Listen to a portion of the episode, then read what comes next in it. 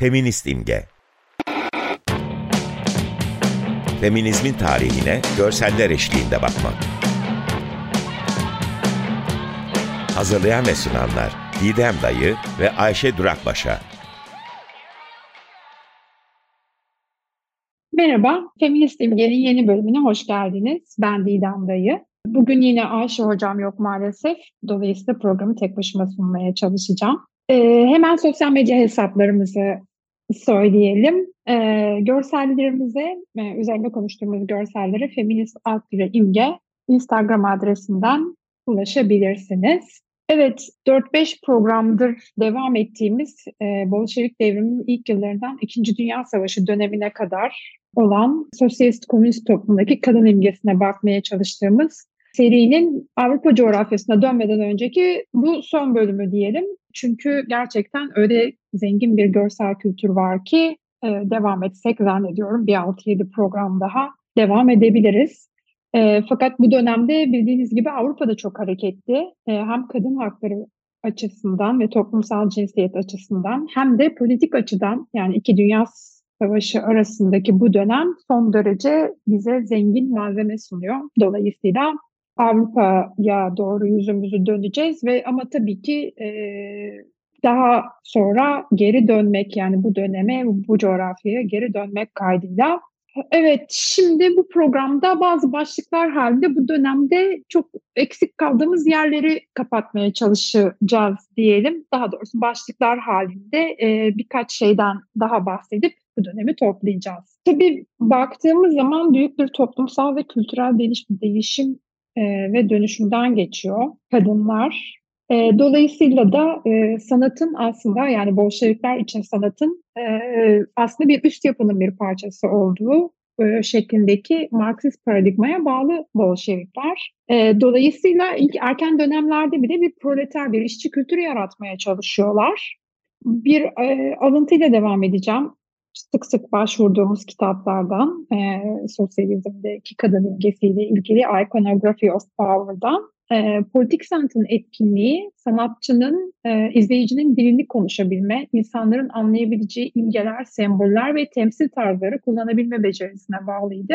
Biz biliyoruz ki e, tasarımcılar olarak, sanatçılar olarak e, yetkinliğimiz bu geniş görsel sözlüğü kullanmaktan geçiyor aslında. İletişim kurabilme becerimiz daha doğrusu.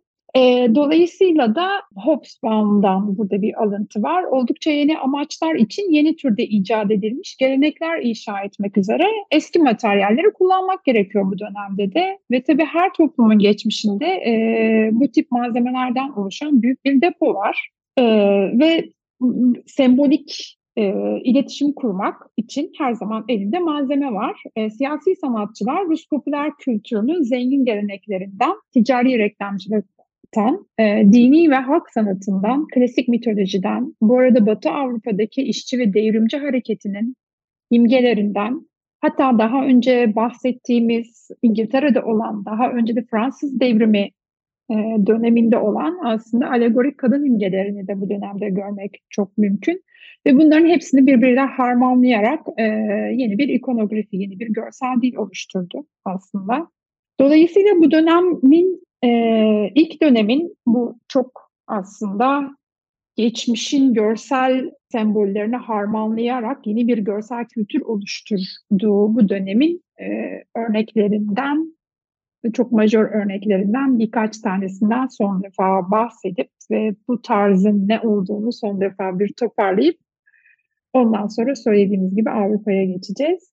1900 ilk paylaşacağımız görsel 1920 tarihli yine bu tam işte e, bu dönemde yani kadın figürünün 1930'lara kadar çok farklı bir şekilde 30'dan sonra daha çok kolektif hayatın önemli bir parçası olarak değerlendiriliyor kadın. Bu 1920'den olan e, posterde yine kadını bu üretimin bir parçası olarak görüyoruz. E, Nikolay Kogut'un afişi bu. Tate'in arşivinden aldık. Posterde arka tarafta tüten fabrika dumanları var tabii ki. İşte çelik yığını olan bir köprü gözüküyor. Arka fonda çalışan işçiler, bir tren silüeti var. Ki biliyorsunuz Rusya'da daha önce de konuştuk. Demir yolları çok çok önemli. Aslında medeniyetin e, ve güçlü bir ekonominin çok en önemli simgelerinden bir tanesi. E, fabrikaların tabii ki e, deli gibi duman veren bacaları da öyle. Önde e, bir işçi kadınla bir örs üzerinde çekiçle bir demiri döven çok alıştığımız klasik bir güçlü enerjik bir erkek figürü ve bir kadın görüntüsü yerde de tam e, kadın figürünün ayağının dibine bırakılmış orakla çekiç görüntüsü arkada yani müthiş bir sembolizma içeriyor aslında. Bir asker kepi, bir fabrika, e, bir makina çarkıyla beraber e, resmedilmiş. Bunu koyuyoruz ilk olarak e, Instagram'ımıza. E, her ne kadar kadın figürleri yeni rejimin erkek kahramanlarından bu dönem için çok daha az sıklıkta ortaya çıksa da varlıkları e, hiyerarşik ilişkilere yönelik e, resmi aslında pro, resmi programın önemli bir göstergesi. Kadın imgeleri geleneksel hiyerarşilerin gözden düştüğü ve yenilerinin ise henüz tam olarak kurulmadığı bir dönemde bu şekilde dönüşüyor. Partinin sınıf ve toplumsal cinsiyete dayalı kolektif kimlik, anlayışının ifadesi bu şekilde görselleştiriliyor. Tabii bu çok görsel, bu çok zengin bir görsel değil. Yani 1919'dan 1930'a kadar Bolşevik görsel propagandasında e, ki en önemli figür tabii ki ikonografik işçi, işçi erkek işçi e, ve hatta demirci imgesi bile diyebiliriz ona. E, fakat 1930'dan sonra politik sanatta bu işçi figürüne, e, bu demirci figürüne daha az rastlanıyor. Daha yeni bir işçi imgesi e, 1930'dan sonra politik sanatta daha çok görülür oluyor.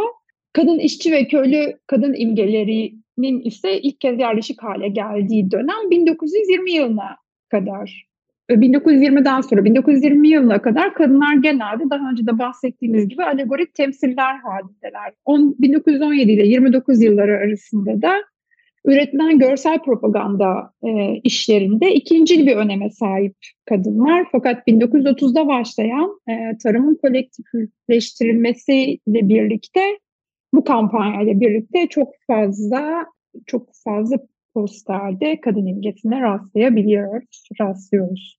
Evet, e, stil ve estetikte bir devrimden bahsedebiliriz aslında. Fakat bununla beraber tabii ki dönemin teknolojik gelişmeleri de e, bu görselleri bu görsellerin oluşumunda son derece etkililer. Geçtiğimiz e, programda konuştuğumuz fotoğrafın çok yaygın kullanılmaya başlanmasıyla öne çıkan e, fotomontajlar ve kolajlar, e, litografi gibi mekanik çoğaltma araçlarının gelişmesi ve yayılması ve ucuzlaması, e, kitle iletişim araçlarından daha e, rahat bahsedebildiğimiz bir dönem e, ve dağıtımdaki kolaylık e, aslında e, propagandanın bu anlamda e, görsel odaklı olarak yayılmasında e, ve gelişmesinde e, çok yardımcı oldular.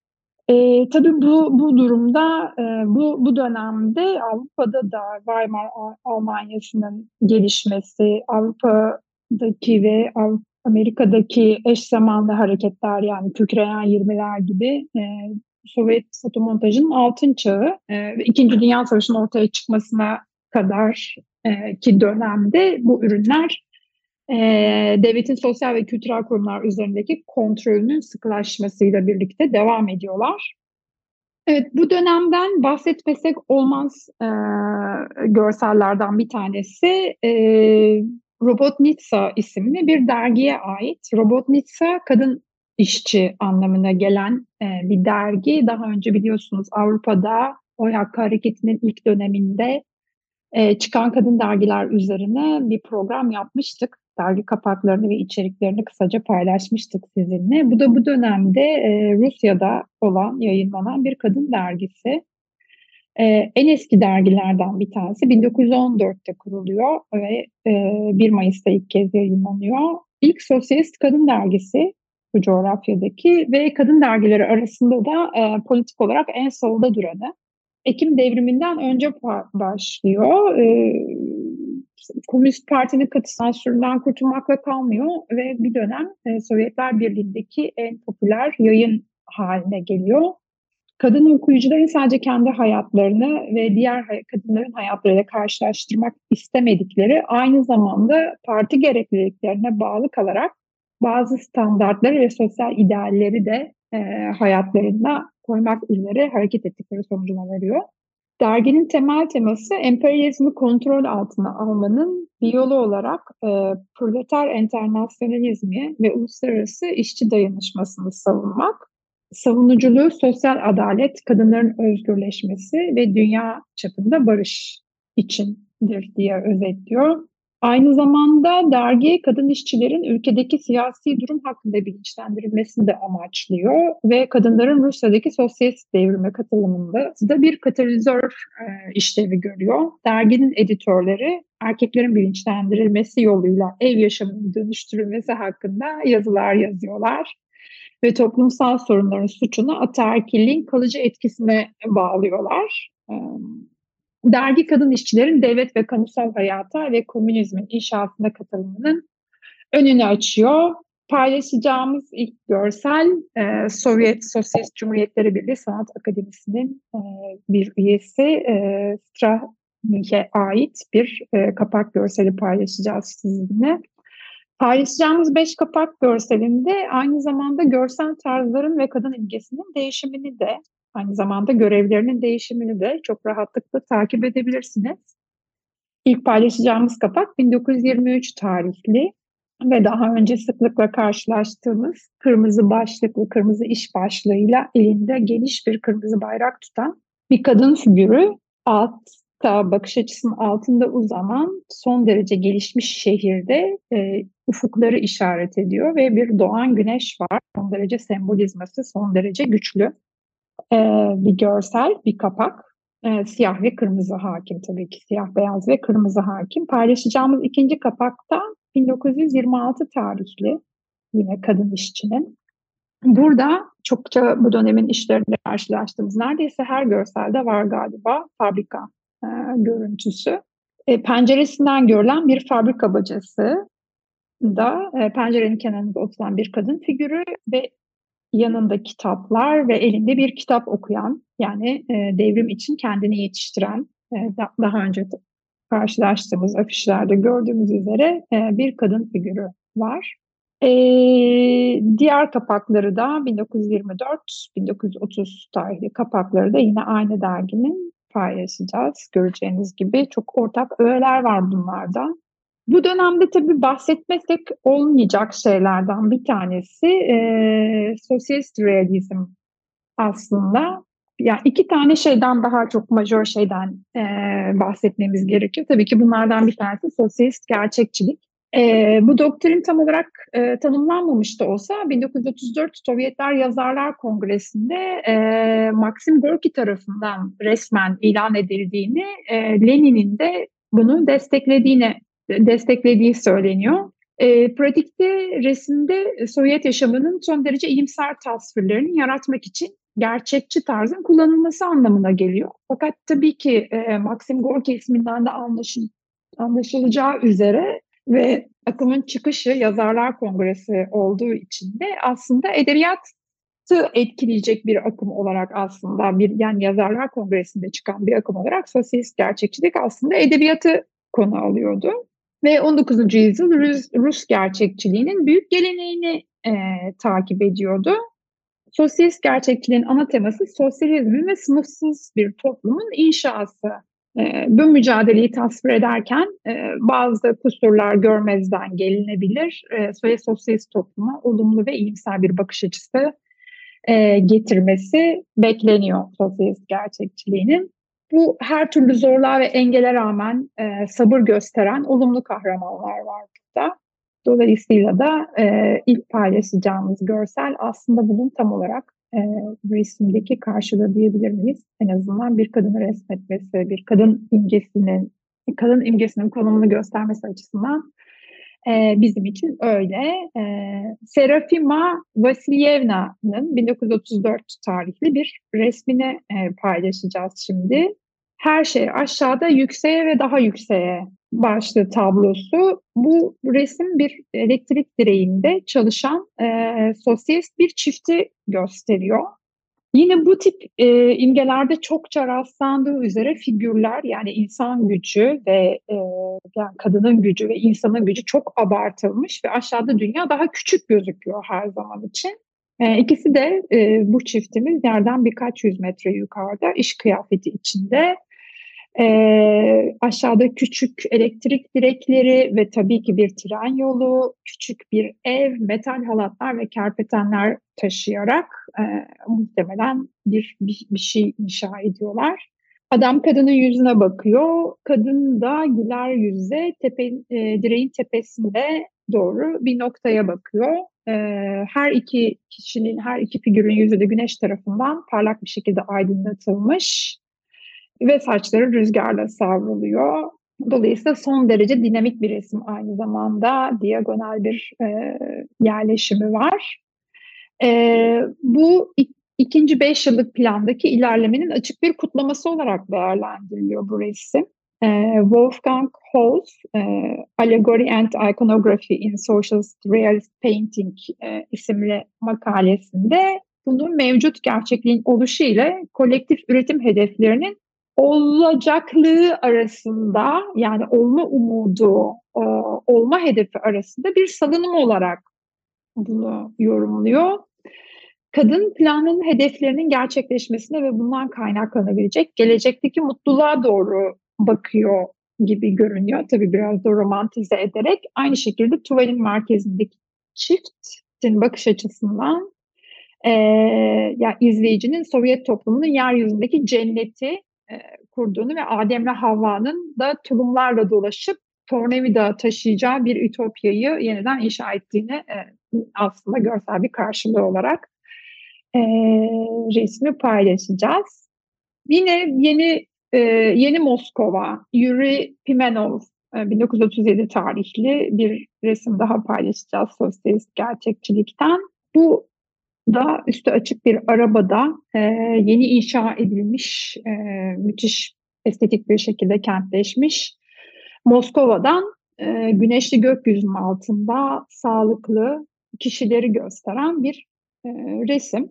Bu ideal aslında Sovyetler için bile biraz aşırıya kaçıyordu. Dönemin gazetesinde bunu şu cümleyle eleştiriyorlar aslında. Yani bu kadar e, bir bu hayatın güzellemesinin bu kadar estetik olarak sunulmasının e, eleştirisi olarak e, sosyalizmin inşasını bir öğleden sonra gezintisi gibi gösteren çikolata kutusu tatlılığındaki aslında bu görüntüleri bir yandan da e, kınıyorlar.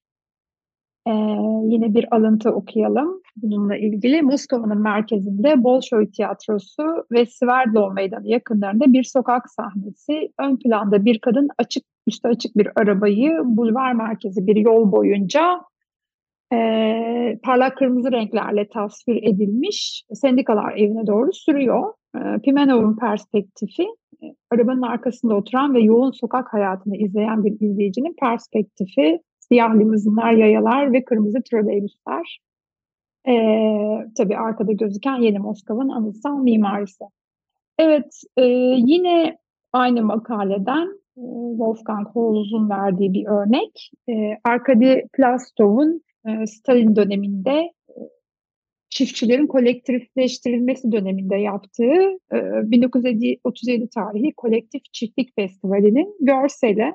Evet aslında bu dönemde bir kolektifleştirilme döneminde e, bir sürü insanın öldüğünü biliyoruz biz. Fakat tabii ki resim bir zafer miti yaratıyor. E, yemek dolu masalarda yemek yiyen, dans eden, balalayka çalan ve konuşan neşeli köylüleri ve çiftçileri tarif ediyor. E, üst tarafta, resmin ortasında ve üst tarafta bir Stalin görseli var. Kırmızı renk yine ağırlıklı olarak karşımıza çıkıyor. Sovyet toplumunda en tepede kendisi, altta ise mutlu insanların yaşadığı bir dünya kuruluyor burada da. Evet, bu, bu tip sosyalist gerçekçilik örneklerini çoğaltabiliriz. Bir, bir görsel daha paylaşacağız. Gör, merkezinde bir kadın görüntüsü olduğu için, daha doğrusu tek bir kadın görüntüsü, bir e, kadın sporcuyu gösteriyor. Alexander Samokalov'un 1933 tarihli e, bir resmi ve sanatçının kendi tarifiyle e, Moskova'nın spor kulübü Dinamo'nun kısaltması var. E, gördüğümüz kadın figürünün üzerinde beyaz tişörtün üzerinde D harfi var. Kırmızı bir şort giyiyor tabii ki. Sahilinde metal bir top tutuyor ve de son derece aydınlık e, bir resim. E, Sovyet dönemindeki tüm e, burada Holz'un yine e, alıntısını aktarıyorum size. Sovyet dönemindeki tüm sözde kadın erkek eşitliğine rağmen alttan alta bir cinsiyet baskısı vardı diyor. Bu üstün sosyalist yaratıkta bile fiziksel olarak erkeksi bir güce sahip bir kadın için e, kadın özellikleri çok fazla ön plana çıkarılmış diyor. Geniş kalçalar, kalın uyluklar ve dolgun göğüsler. Yumuşak bir fizik resmedilmiş. Evet, önce Paris 1937 fuarına dair bir kartpostalı paylaşacağız ki bu da çok etkileyici bir görsel. Evet, paylaşacağımız Vera Mukina'nın e, heykeli işçi ve kolektif çiftlik kadını canlandırıyor ve başlığı da bu. Başlarının üzerinde orak ve çekiç tutan bir işçi ve bir köylü kadının heykeli. 1936 ee, yılında Sovyetler Birliği Paris'teki Dünya Sergisi'ne e, katılmaya hazırlanırken tasarlanıyor. Stalin'in planlarına göre Sovyet pavyonunun en tepesine yerleştirilecek olan heykel, komünizminin Naziler üzerindeki ideolojik üstünlüğünü göstermek için e, tam karşısında yer alan Alman pavyonuna e, gölge düşürmek amacıyla bu şekilde yapıldığını ve tam karşısında e, yer almasının amaçlandığını hatta bunun için o Alman pavyonundan daha yüksek olabilmesi için e, hakkında gizlice Alman pavyonu hakkında gizlice bilgi toplandığı da belgelenmiş bir gerçek. E, paslanmaz çelik levhalardan yapılan heykel ışığı yansıtarak gökyüzünün bütün renklerini e, iletiyor ve akşam saatlerinde de altın rengine dönüşüyor. E, bu durum serginin heykeli serginin en önemli parçalarından biri haline getiriyor ve e, ziyaretçiler, Parisliler bu büyüleyici etkiyi görmek için e, fuar alanına hücum ediyorlar. E, Vera Mukina 20. yüzyılın en önemli Rus heykeltıraşı, zengin bir tüccarın kızı. E, Rus devriminden önce Paris'e gelmiş ve Rodin'in öğrencisi olan Anton Bordel ile çalışmış. E, 1914'te Rusya'ya dönüyor ve bir süre tiyatrolar için avantgard kostümler tasarlıyor. E, ve tabii ki Sovyet gerçekliğinin önde gelen figürlerinden birisi haline geliyor. Paylaşacağımız görsellerde e, tabii sergiden sonra burada kalması isteniyor, Paris'te kalması isteniyor heykelin. Fakat e, hükümet bunu reddediyor ve Moskova'da yeni yerine taşınıyor. Daha sonra da zannediyorum e, bir, büyük bir restorasyondan geçiyor. E, paylaşacağımız görsellerde heykelin ne kadar etkileyici olduğunu farkına varacaksınız diyorum. Ve hemen arkasından bir iki tane de yine kadınların ön plana çıktığı kabartma ve heykelleri paylaşıyorum sizinle. Ve bu haftaki programı bitiriyoruz. Paylaşacağım bu kabartmada kadınların bu yeni burjuva karşıtı rolü öğrenme, zanaat ve tarımsal kolektifleşmesine vurgu yapılıyor. Kare kare resmedilen bu rölyefi paylaşacağız. Ve de yine bir kadın rölyefi ziraat tarımla uğraşan ve oradaki bereketi simgeleyen bir e, kadın rölyefini paylaşacağız. Yine zannediyoruz ki süremizi aştık. Bir sonraki programda görüşmek üzere. Hoşçakalın diyorum.